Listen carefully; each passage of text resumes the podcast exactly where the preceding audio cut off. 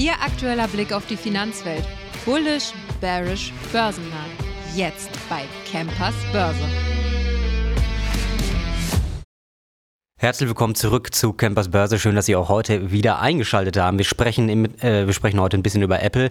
Da wurde nämlich ein kleiner, oder da gibt es einen kleinen Patentstreit, jetzt gerade auch vor Weihnachten, nicht so doll.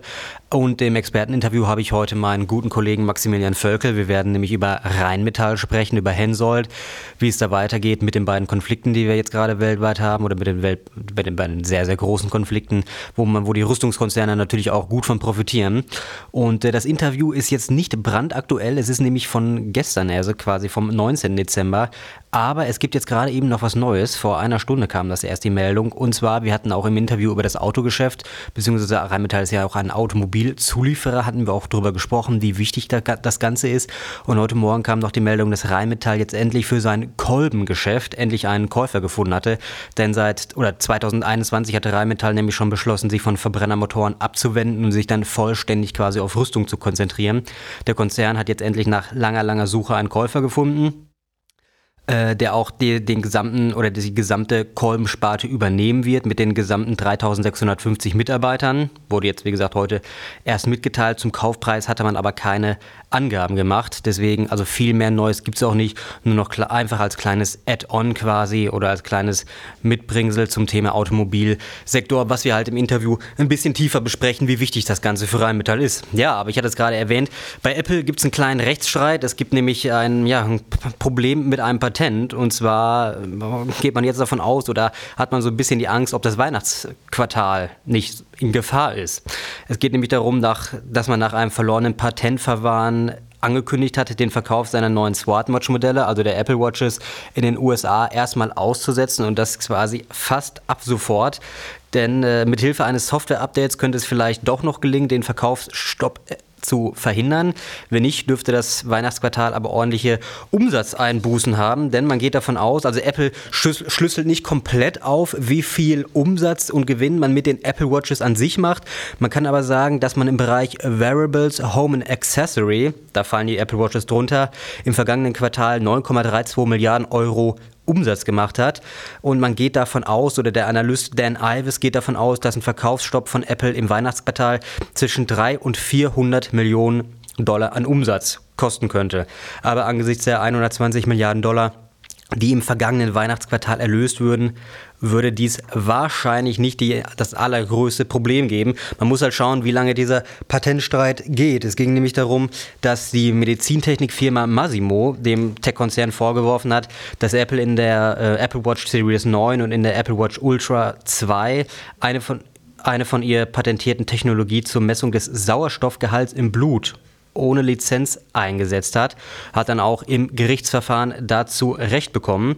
Die internationale Trade Commission hat Apple darauf hingewiesen, den Verkauf sofort zu stoppen. Apple hatte jetzt vorgestern angekündigt, dass man der Anweisung auch nachkommt und ab dem 21. September die in Frage stehenden Produkte aus dem Online-Verkauf komplett rausnimmt und ab dem 24., also an Heiligabend, aus den Apple Stores komplett rauszunehmen. Eine kleinen oder einen kleinen Lichtblick könnte es noch geben, denn US-Präsident Joe Biden hat da quasi Vetorecht. Er kann also gegen diese, ja, diese Entscheidung von der Trade Commission bis zum 25. September ja, noch Einspruch einlegen und quasi dann äh, mit seinem Veto diese Entscheidung kippen.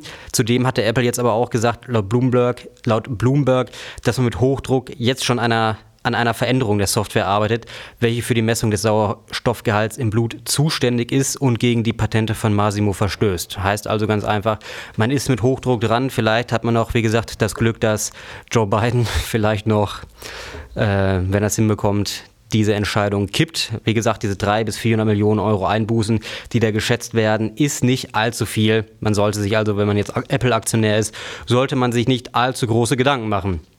Ja, das ist so das Wichtigste eigentlich des Tages. Jetzt auch mit Hinblick auf das Weihnachtsquartal. Und jetzt hören wir, wie gerade schon angekündigt, im Interview meinem guten Kollegen Maximilian Völkel zu.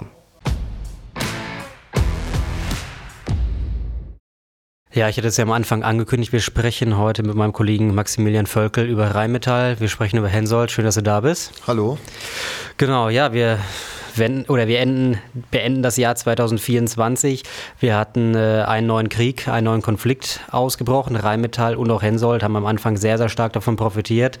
Ukraine-Krieg läuft auch noch weiter. Wir haben kein wirkliches Ende in Sicht. Ähm, wir haben ordentlich profitiert. Was meinst du, wie geht es 2024 weiter? Ja, ich denke, man hat es ja gesehen, dass die geopolitischen Spannungen weltweit zunehmen und ich denke schon, dass vor allem dieses Verteidigungsbewusstsein in vielen Ländern eben deutlich zugenommen hat. Das sieht man ja alleine schon in Deutschland, dass eben viel mehr Geld in Verteidigung investiert wird, dass etwa hierzulande dann die Bundeswehr eben modernisiert wird, dass dieses Bewusstsein gewachsen ist, alleine durch den Ukraine-Krieg, aber eben auch durch weitere Krisenherde, die ja aktuell, wie du schon sagtest, weiter schwelen und ich denke, dass das wird sich auch 2024 fortsetzen. Ich glaube, dass dieser Zyklus, dass mehr in Rüstung investiert wird, gerade erst am Anfang ist. Genau, wir wollen auch jetzt nicht zu sehr ins Politische gehen, aber ich muss da, oder ich hatte am Anfang gesagt, der, beim Ukraine-Krieg ist noch kein wirkliches Ende in Sicht. Aber ich hatte mittlerweile gesehen, dass natürlich auch, wenn Donald Trump ins Office 2024 gewählt werden sollte, dann ist ja natürlich komplett Schluss mit der Förderung von der USA. Ähm, die EU und die USA haben jetzt gesagt, dass man so langsam vielleicht, weil der Krieg äh, ja ins Aussichtslose von der Ukraine laufen könnte, dass man so langsam die Förderung auch einstellt. Wie stark ist der Rheinmetall oder auch vielleicht auch die anderen Rüstungshersteller, wie stark sind die da eingebunden oder auf, auf Neubestellung quasi angewiesen durch diesen Krieg? Also ich kann mir schon vorstellen, dass die Konflikte irgendwann auslaufen werden. Das ist ja auch durchaus gewollt, das wäre ja sehr positiv. Aber ich denke, wie schon gesagt, dass es vor allem darum geht, dass eben dieses Bewusstsein für Verteidigung extrem zugenommen hat. Da geht es ja jetzt auch nicht darum, dass man diesen aktiven Krieg unterstützt, sondern dass man vor allem sich eben für künftige Konflikte auch rüstet und dass man da eben dann sich wehren kann und die Rüstungshersteller haben dermaßen volle Auftragsbücher, selbst wenn hier jetzt einzelne Aufträge wegbrechen würden, wäre das jetzt rein aus Konzernsicht auch kein Beinbruch. Also beispielsweise Rheinmetall hat bereits 45 Prozent des, der geplanten Umsätze für 2026 heute in den Büchern mhm. stehen. Also, und es kommen ja regelmäßig, wer das Ganze verfolgt, immer wieder neue Aufträge herein. Von daher, selbst wenn mal einzelne Stornierungen zustande kommen würden, wäre das jetzt rein bei Rheinmetall, auf Rheinmetall fokussiert kein Beinbruch. Ja, du hast es schon gesagt, die anderen Länder fahren natürlich auch auf. Heute Morgen, ganz frisch, gab es eine Pressemitteilung von Rheinmetall, dass man vom österreichischen her hat man einen neuen Großauftrag bekommen. Das sind ungefähr um die, oder es kann bis zu 300 Milliarden Euro ausgeweitet werden. Ging da um eine große Fahrzeugbestellung. Millionen. Bitte? Millionen, denke ich, oder? Was habe ich gesagt? 300 Milliarden wäre oh, nee, etwas, ist, selbst für das, Rheinmetall das, etwas zu viel. Das wäre sehr stark. 300 Millionen sind es leider nur. Ja, ja. genau. Ähm, also wie gesagt, da hast du völlig recht. Man sieht natürlich ähm, alle Länder, gerade in der EU, rüsten auf. Aber bei Rheinmetall muss man auch sagen, man stellt dann nicht nur Kriegsgerät her, sondern man ist auch in der Automobilbranche tätig. Ich glaube 2021 oder 2022 hat er sogar 20 bis 30 Prozent des Umsatzes von Rheinmetall mit ausgemacht. Wie sieht das jetzt aus? Spielt das überhaupt noch bei diesem Gesamtvolumen, bei dem wir uns da gerade bewegen, überhaupt noch eine Rolle oder ist das immer noch ein guter Faktor? Ja, also eine Rolle spielt es natürlich schon, aber grundsätzlich ist es ganz klar so, dass das Rüstungsgeschäft der klare Wachstumstreiber ist. Zuletzt waren es schon noch etwas mehr Umsatz, waren es halt so um die 30 Prozent.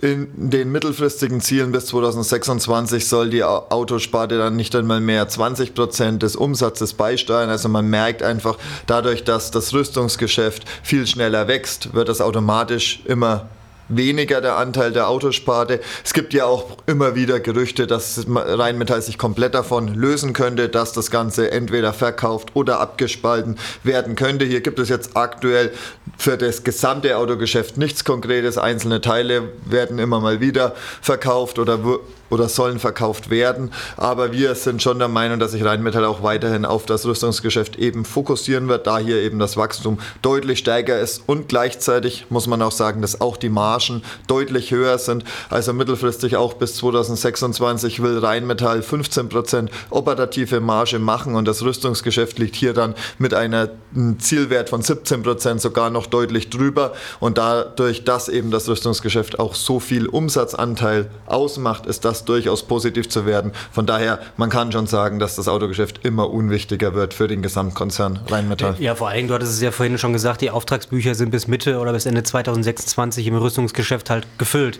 Warum sollte man dann halt noch so einen riesengroßen Fokus auf die Autobranche überhaupt legen? Na, es sei denn, man würde jetzt einen mega, also man würde jetzt quasi 50 Prozent des Umsatzes gewinnen, aber so ist es ja nicht. Genau, Rheinmetall sieht schon auch, wo eben das Wachstum stärker ist, fokussiert sich auf diesen Bereich. Bestes Beispiel ist jetzt, dass zum Beispiel auch das Munitionsgeschäft ausgebaut wird. Hier hat man bereits Expulse Systems für über eine Milliarde zuletzt übernommen, will eben hier den Umsatz auch besonders deutlich steigern im Munitionsgeschäft, weil hier eben auch die Margen noch stärker sind. Hier gibt es Margen von über 20 Prozent und natürlich, wo die Margen höher sind, wenn man hier besonders stark auch noch wachsen kann, ist das natürlich ein Doppeleffekt, der natürlich auch sehr gut bei den Anlegern ankommen wird. Klar, verständlich. Dann lass uns zum Schluss einmal nochmal auf Hensoldt eingehen. Wir hatten bei Rheinmetall ein sehr, sehr gutes Jahr gehabt und wie schon jetzt zweimal erwähnt, wir haben einen mega Ausblick für die nächsten Jahre. Bei Hensoldt muss man sagen, ähm, als der ähm, Israel-Konflikt ausgebrochen ist, haben sie auch ordentlich, oder die Aktie hat eher gesagt, ordentlich profitiert, ist dann aber wieder ein bisschen abgeflacht und wir sehen eigentlich, ja, so eine kleine Talfahrt. Ich hatte auch was gelesen, Kapitalerhöhung. Wie siehst du da die Zukunft? Ja, muss man ganz klar sagen, Hensoldt konnte nicht annähernd so performen wie Rheinmetall in den vergangenen Monaten. Man bekommt es nicht ganz so hin, dass man so schnell beim Umsatz und vor allem auch bei der Marge wächst wie jetzt Rheinmetall, weil wie wir bereits gesagt haben, Rheinmetall hat mehrfach ja jetzt die Ziele angehoben. Das bekommt Hensoldt nicht ganz so hin. Jetzt hat man zuletzt eine Übernahme angekündigt. Da gab es dann, wie du schon sagtest, eben eine Kapitalerhöhung. Das hat dann natürlich auch wieder auf den Kurs gedrückt. Dann ist man trotzdem 25 Prozent hält der deutsche Staat, 25 Prozent genau. hält Leonardo. Da gab es zwar immer mal wieder auch Gerüchte, dass Leonardo vielleicht den Anteil ausbauen könnte, aber hier hat sich nichts getan. Also hier sind die Aktionärsstrukturen auch etwas komplizierter das ganze Laser-Elektronik-Geschäft, also Hensoldt ist ja mehr so Rüstungselektronik-Hersteller. Mhm. Das kommt eben nicht ganz so in Schwung wie jetzt aktuell angesichts dieser Konflikte die Nachfrage nach Panzern, nach. Die groben Waffen quasi, genau, was man jetzt gerade braucht. Das war jetzt einfach das, was die Umsätze und Aufträge hereingespült hat bei Rheinmetall. Und das ist bei Hensoldt einfach nicht ganz in diesem Umfang zu sehen gewesen. Die Aktie war lange auch teurer als Rheinmetall. Das hat sich inzwischen etwas angeglichen. Aber Hensoldt muss das Ganze eben einfach auch in den Zahlen widerspiegeln. Dann kann natürlich auch hier die Aktie schon wieder Fahrt aufnehmen, nachdem, wie du schon gesagt hast, da das Jahr 2023 schon eher eine Enttäuschung war. Das muss man ganz, ganz klar so sagen. Ja, Maximilian, bedanke ich mich für deine Einschätzung und äh, ich hoffe, wir hören uns 2024 in alter Frische wieder. Danke auch, das werden wir sicherlich Sehr tun. gut, da freuen sich die Leute. Ja, liebe Zuhörer, dann bedanke ich mich wie immer fürs Zuhören. Wir hören uns morgen in der nächsten Folge Campers Börse. Bis dahin, machen Sie es gut.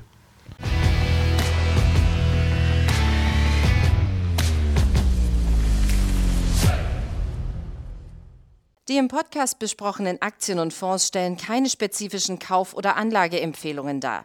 Die Moderatoren oder der Verlag haften nicht für etwaige Verluste, die aufgrund der Umsetzung der Gedanken oder Ideen entstehen.